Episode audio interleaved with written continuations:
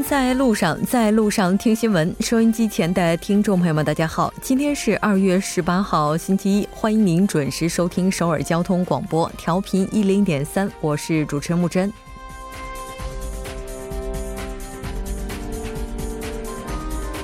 又快到了三月开学季，去年被炒得沸沸扬扬的私立幼儿园贪腐案，应该还是让不少家长朋友心有余悸。政府承诺的私立幼儿园会计系统整顿也将正式启动。从下月起，人数在两百人以上的幼儿园将率先义务引入国家管理会计系统。适应期内，教育部也将提供各种援助。虽然一劳不会永逸，但新的尝试未来可期。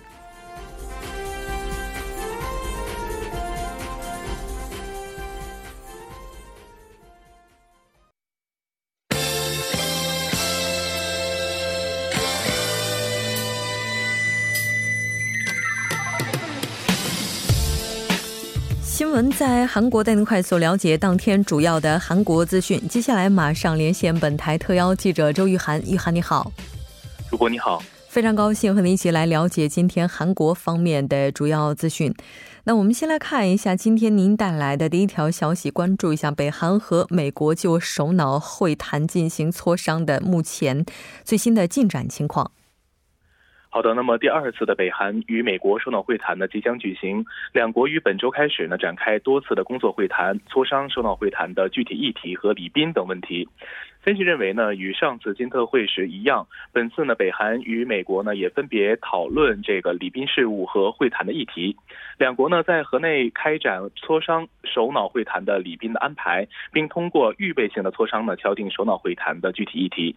如果不出意外呢，二十号左右呢就将就议题呢达成一个共识。就在当地时间的十十三号呢，美国国务卿蓬佩奥呢在接受 CBS 电视台采访时表示，已成立两个工作组负责第二次首脑会谈的筹备工作。其中一个工作组呢是在上周末呢被派遣至了亚洲。那么，美国白宫副幕僚长丹尼尔沃尔什呢也是在十五号抵达了河内。与此同时呢，北韩的国务委员会部长金昌善呢也于十六号经由北京呢飞抵河内。金昌善呢是北韩国务委员会委员长。金正恩身边的核心人物，去年六月呢，在新加坡举行第一次金特会，以及同年九月在平壤举行的南北首脑会谈时呢，曾经负责北韩的礼宾工作。主播，嗯，是的，具体的对接工作以及现在主要的人员安排情况又是怎样的呢？好的，据悉呢，礼宾工作呢是由金昌善与沃尔什出面协调，会谈的议题呢则是由北韩国务委员会对美的特别代表金赫哲以及美国国务院对北特政策的一个特别代表斯蒂芬比根讨论。随着第二次北韩与美国的首脑临近呢，北韩国务委员会委员长金正恩将乘坐哪种交通工具访问越南，成为各方关注的一个焦点。根据消息人士十八号透露呢，金正恩很可能乘坐其专机。苍鹰一号出访越南，该消息人士称呢，金正恩率几百名随行人员访越时呢，可能选择的交通工具呢有专机、专列和中方飞机三种。根据分析呢，考虑到河内距离平壤呢仅两千七百六十公里，金正恩将对越南进行国事访问等因素呢，金正恩本次呢将乘坐北韩专机的可能性最大。苍鹰一号呢是由前苏联时期建造的伊尔六十二 M 改改装，那么已在上次在这个新加坡举行的金特会期间呢，积累了运载北韩随行人员的一个飞行经验。主播，嗯。当然，我们也看到，另外有分析表示，金正恩曾经两度乘专列访华，这次乘坐火车经由中国北京、广州前往河内的可能性也是存在的。那这个优点是安全系数最高，但缺点是车程时间为三天，耗费的经费规模会较为庞大。那这条关注到这儿，我们再来看一下下一条消息。好的，下一条是朝野因多种问题对立，二月临时国会召开无期。嗯，是的。那我们先来看一下相关的报道内容。好的，韩国执政党共同民主党院内代表洪永标与在野党自由韩国党院内代表罗清源以及正未来党的院内代表金宽永等朝野交涉团体呢，虽在国会会晤商议让二月临时国会正常化的方案，但最终呢，各方因意见意见相悖呢而搁浅。这是三党院内代表呢，时隔十一天再度聚首商讨相关的议题。民主党院内代表洪永标在会谈之后呢，向媒体表示，三党院内代表会谈当中呢。未对任何一项达成共识，民主党呢仅与韩国党确认了各自立场后散会。洪永标补充道，不论双方存在何种的意见分歧，也应让国会持续的运作下去。希望韩国党做出决断，将做出贬低言论的金宽、金振台、李忠明和金顺礼逐驱逐出国会。主播，嗯。我们看到这次朝野之间呢，应该说在就国会什么时候正常运营这一问题上，先把。在前一段时间，在野党人士发言掀起的这个狂澜放在了最前边。那这个目前来看的话，也是引起这轮国会召开无期的原因了。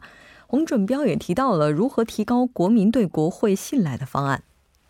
是这样的，那么洪洪永标院内代表呢，在会晤之前呢，就面向记者表示呢，将在今天举行的这个临时国会正常化方案会议当中，提出呃严惩贬低五一八言论的这样一个韩国自由党自由韩国党议员的一个问题，并争取呢对此达成协议，因为只有这样呢，才能够提高国民对国会的一个信赖。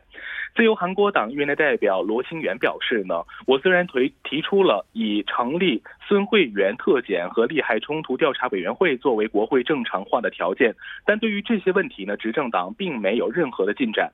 他补充道，虽然也有必要呢进行金泰宇特检、孙慧媛国政调查、撤回曹海珠中央选举管理委员会委员任命、金庆珠特检等，但即便是韩国党放弃这些主张呢，仅谈最基本的条件，执政党。党呢也毫无回应。主播，就目前的情况来看，朝野之间在短期内达成协议、举行国会的可能性，目前看来是不高了，有可能会被推迟至三月。来看一下。是这样的，那么除民主之外呢，四个在野党要求召开的一月临时国会呢，是在十七号结束。在当天会晤前呢，国会伦理特别委员会呢是将因五一八诋毁言论而引发争议的韩国党议员的惩的一个惩戒的提案呢，是日提交日期呢推迟两周。因此呢，有分析认为呢，二月召开的临时国会呢，恐怕是要推迟到三月召开。但也有声音指出呢，朝野各党派为避免国会进入一个休眠的状态呢，不排除就国会正常化达成协议的可能。主播是的，政治问题固然重要，但就目前韩国的情况来看，经济民生应该是重中之重。我们再来看一下下一条消息。好的，下一条是文在寅今天会见金龙君遗属，与七大宗教领袖共进午餐。刚才提到的金龙君呢，他是此前在去年的时候因为泰安火力发电站事件离世的非正式员工。我们先来看一下相关的报道内容。的韩国总统文在寅呢，十八号下午呢是在总统府青瓦台会见因泰安火力发电站事故逝世的非正式员工金龙君的遗属。那么金文在寅呢在青瓦台呢是向金龙君的母亲金美淑等遗属表示慰问。他还表示呢将会出台相关的对策，防止类似事件呢再度的发生。去年十二月十一号呢，韩国西部发电转包企业韩国发电技术所属员工金龙君呢是在泰安火力发电站工作的过程当中呢出发生了。事故导致死亡。那么文在寅呢，在同月的二十八号呢，与死者家属们见面，表示沉痛的哀悼。死者家属呢，也在本月的十一号呢，向青瓦台传达将会拜会呃总总统文在寅的这样一个请求。主播，嗯，另外我们看到，为了凝聚国民意志，文在寅总统也在今天中午呢，是和七大宗教领袖共进午餐。是的，那么呃，文在寅呢是在当天的中午呢，是同七大教宗呢进行领袖呢进共进了午餐。韩国天主教主教会议议长金喜中、大韩佛教曹熙宗总务院长圆行法师、韩国基督教总联合会会长金光勋等天主教、佛教、改新教、儒教。原佛教、天道教、民族呃民族宗教的领袖呢是出席了午餐会。青瓦台呢有关人士就表示，文在寅本次会见宗教领袖呢是为在三一运动一百周年纪念日临近之际呢凝聚国民的意志。文在寅呢曾在二零一七年的十二月呢在青瓦台会见七大教宗领袖。主播，嗯，是的，没错。那我们也看到，在这次共进午餐的时候呢，也是文总统呢表示，预计第二次金特会将会为推动半岛和平无核化，并且呢促进北韩和美国美国关系呢能够做出巨大的贡献。那当然也是表达了对接下来和平的期待。这条关注到这儿，接下来我们再来看一下近一年来韩国目前房屋交易量的情况。好的，那么韩国国土交通部十八号发布的数据呢，一月全国的住宅买卖的交易量呢为五万零二百八十六件，较去年同期呢下降百分之二十八点五。分析认为呢，目前房地产的正值淡季，同时呢，去年政府发布的九一三房地产。政策呢是导致住宅交易量下降的一个主要的原因。同时呢，住宅交易量呢还创造了继二零一三年八月以来时隔六十五个月的一个最低值。主播，嗯，目前的情况来看的话，首都圈地区交易量的情况也不容乐观。是的，那么首都圈地区交易量呢为两万两千四百八十三件，同比呢大大幅的减少百分之三十九点八。地方的住宅交易量呢为两万七千八百零三件，同比减少百分之十五。首尔市一月住宅交易量呢为六千零四十件，同比减少百分之六十。那么从住宅的类型来看呢，公寓交易量呢为三万一千。呃，三万一千三百零五件，同比减少了百分之三十四点一。多户型住宅呢为一万一千零五十一件，同比减少百分之十六点二。而低层多户型的住宅交易量呢为七千九百三十件，同比减少百分之十七点八。一月全租房交易量呢为十六万八千七百八十一件，同比增加百分之十二点七。主播，好的，非常感谢玉涵带来今天的这一期连线，我们下期再见。再见。接下来关注一下这一时段的路况、交通以及天气信息。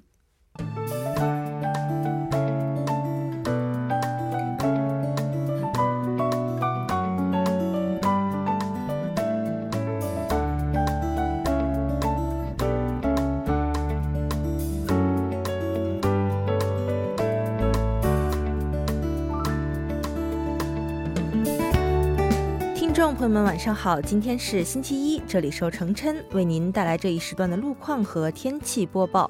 现在是晚间六点十三分，我们先来关注一下高速的路况。第一条消息呢，来自中部高速公路河南方向，河南交叉口至河南分岔口，目前呢该路段行驶车辆较多，拥堵严重，还望途经的车主们保持安全车距，小心驾驶。接下来是在首尔外环高速公路九里至板桥方向，江一交叉口至上一交叉口，西河南交叉口至松坡交叉口。以上两条路段呢，目前拥堵严重，尤其是在松坡交叉口的附近路段，目前进出车辆较多，路况复杂。那继续下来，城南交叉口至板桥分岔口这一路段，目前呢也是由于行驶车辆的增多而交通停滞，还望途经的车主们保持安全车距，小心驾驶。好，我们来关注天气。预计明天中部和北方地区又将迎来一轮降雪过程，多以小雪和中雪为主。气温较高的光州以及釜山等地呢，有小到中雨，部分地区有大雨。受本轮的降水影响，路面湿滑，公众在出行时请注意交通安全。那么气温方面，明天北部和中西部内陆地区的气温将会出现小幅的上升。降雪结束之后呢，升温仍将继续。这也表示，二零一九年的春天从本周开始正式启动。好，我们先来关注一下首尔市的具体播报情况。今天夜间至明天凌晨阴转小雪，最低气温零度；明天白天雨夹雪，最高气温四度。好的，以上就是这一时段的天气与路况信息。我们稍后再见。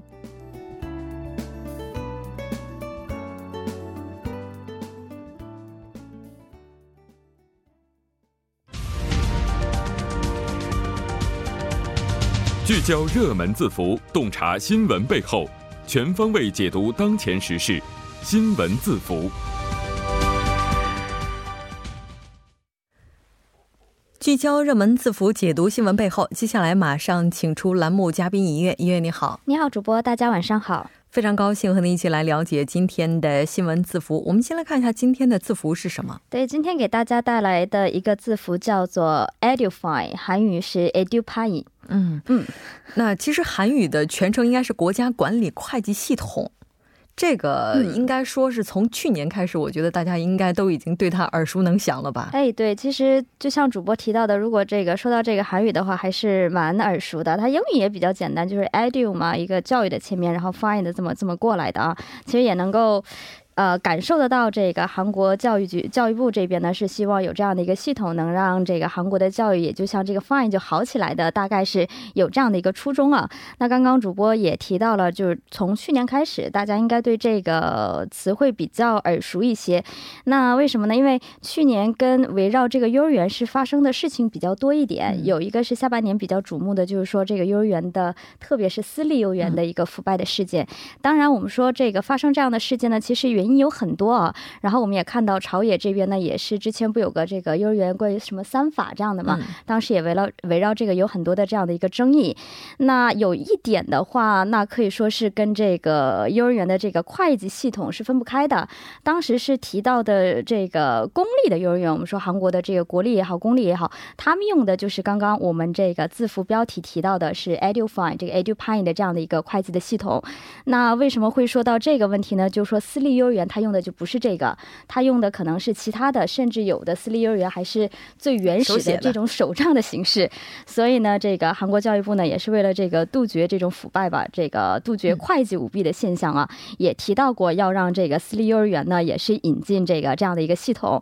那么，这个教育部的认为呢，这样的话就是说，私立幼儿园它的所有的收入和支出啊，都可以得到透明的管理，所以这种会计腐败呀、会计舞弊的现象就不可能发生了。对。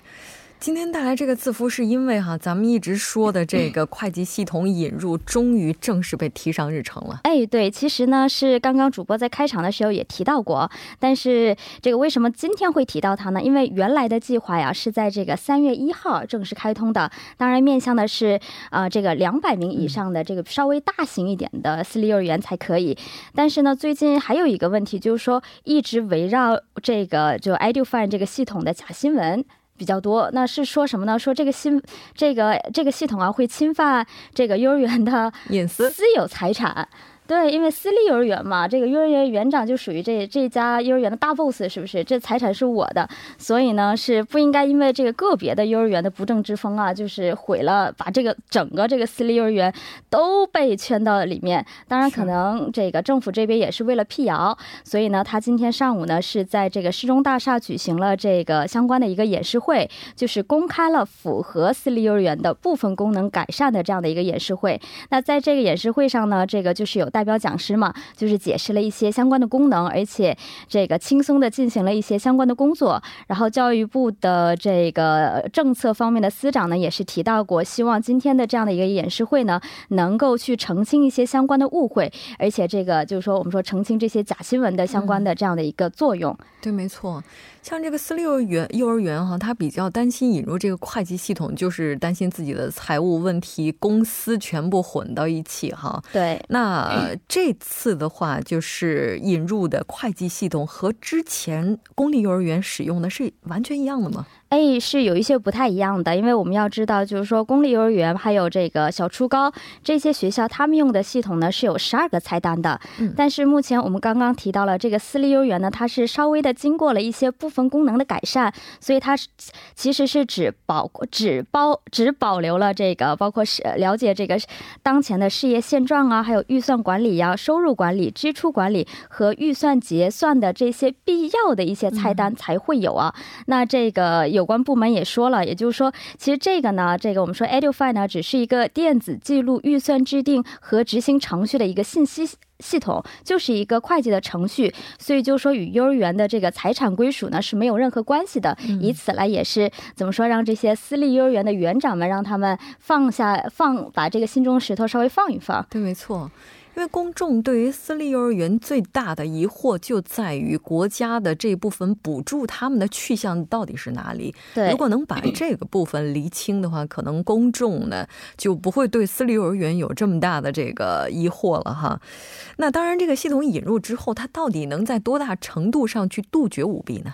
是这样，我们通过这个系统的一些今从今天这个演示的这个过程当中的话，能够看到一点呢。首先，如果要是这个呃私立幼儿园，它要是递交这个支出的话，我们看到页面的话，支出的阶段它是要经历多个阶段的。嗯，也就是说，我们从最开始提交相关支出申请的时候，就是要通过这个一系列的流程嘛。那这些流程呢，就可以这个去判定你这个的预算和你最终的目的呢是否是符合的。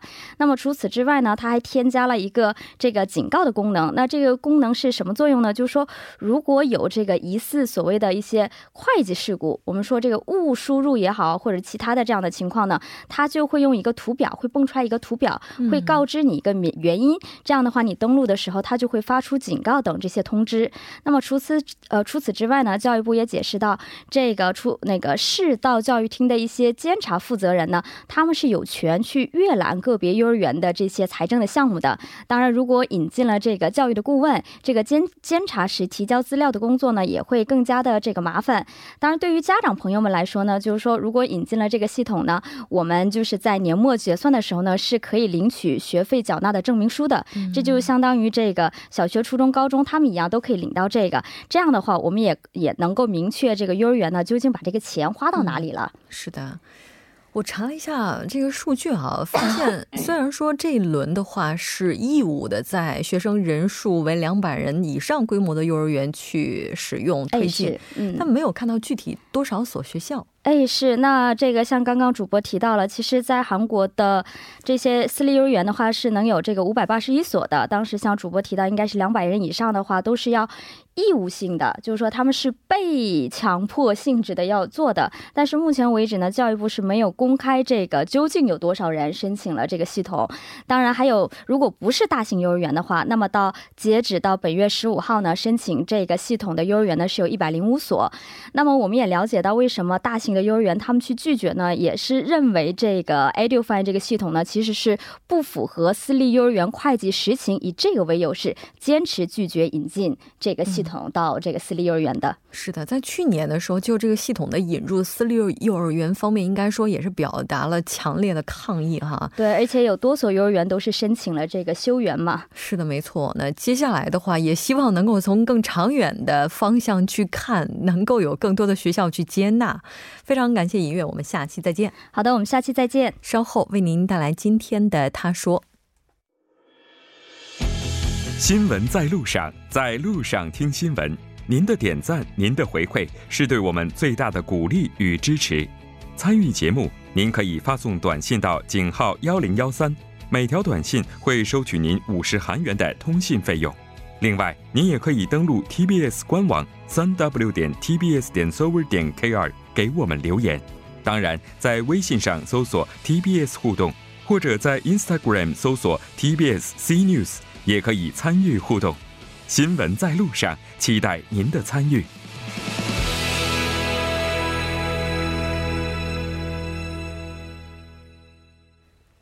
听他说，评舆论内外。接下来马上连线我们的特邀嘉宾，来自首尔迪吉特尔大学的郑明书教授。郑教授，你好。主持人你好，听众朋友大家好，我是首尔迪吉特尔大学中国学系郑明书。非常高兴和您一起来了解今天的他说。那先来看一下今天您带来的语录是什么？好的。중국의첫 SF 대작으로대담한상상력과중국다운스토리전개로세계의독특한시각을제시했다中文是中国首次科幻片将大胆想象和充满中国特色的叙事手法为世界提供了独特视角。这是人民日报长文表表扬电影《流浪地球》的内容，也是今天联合新闻引用报道的内容。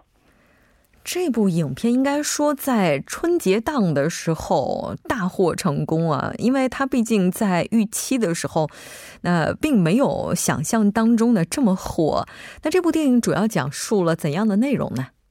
呃，流浪流浪地球是中国首次科幻电影片。呃，影片故事设定在二零七五年，讲述了太阳即将毁灭，已经不适合人类生存而面对绝境。人类将开启流浪地球计划，试图带着地球一起逃离太阳系，寻找人类新家园的故事。那么出品时间是一二零一九年二月五日，就是大年初一，长呃片长有一百二十五分钟。那么导演是郭帆，那么是根据获得最高名誉的这个科幻及奇幻小说文学奖雨果奖的刘慈欣的同名小说《三体》改编的。呃，这样的，是的。那这部电影就为什么会受到这么大的欢迎呢？呃，先介介绍一下目前该电影的市场情况吧。二月五日出品以来呢，《流浪地球》的票房收入呢，到十七日为止共计三十七亿人民币，折合韩币是六千一百四十六亿韩元。上映十天就创下了排名第二的票房纪录。中国人在非洲拯救呃这个中国同胞的爱国精神内容的《战狼二》创下了排行第一的票房纪录。这部电影的票房收入折合韩币有九千三百零三亿韩元。那么这个朝。日读卖新闻等日本媒体呢，也在今天纷纷报道了中国电影市场、中国电影的抢势。其实这部电影应该说这段时间以来，不仅仅在中国，在全球范围内也是颇受瞩目。哎，是的，没错。中国联合联合报引用了人民日报的评论称，中国首次科幻片不仅在中国国内连连创。呃，连创票房新高，在国外上映时也频频爆满。那么，国外观众和评论纷纷点赞，认为这是中国第一部大制作科幻电影。可以说，这部电影以其大胆想象和充满中国特色的叙事手法，为世界提供了观察中国文化和中国发展的独特视角，让世界感受到了充满未来感的中国带来的感染力。那么，英国的《金融时报》呢也评论说，中国凭这次这这一篇呢。一举跃入科幻电影领域，展现出这个电影人日益雄厚的制作预算和信心。他们有，就是中国人有能力挑战这一层。呃，曾经有好莱坞垄断的题材，那么四年的筹备时间，一百年编年史设计，两千多个特效镜头，三千多张的概念设计图，八千多张分镜这个头分镜头画稿，然后一万多件的道具制作，这些都是《流浪地球》背后的数字。那么，《流浪地球》呢，制作电影制作共投入共投入了五百六十二亿韩元。当然，我们也看到了一些批评的声音。那是的，没错。呃，比方说什么没有科学根据的情景太多，爱国主义精神太多，太烦了。然后这是所谓的历史杰作吗？等等，出现了负面的声音。也有评电影评论家说，电影中中国人拯救地球的设定充分刺激到了中国观众的自尊心。还有 CCTV 呢也报道说，目前因为盗版猖獗呢，所以国家国家版权局呢将大呃加大排查，然后遏制呃盗版。嗯。其实，不论东方还是西方，尽管关注的主题不尽相同，有很多科幻名作的共通之处，就是在于对人类未来命运的忧思，对人性及人类情感的描摹。非常感谢郑教授带来今天的这一期节目，我们下期再见。谢谢。半点过后马上回来。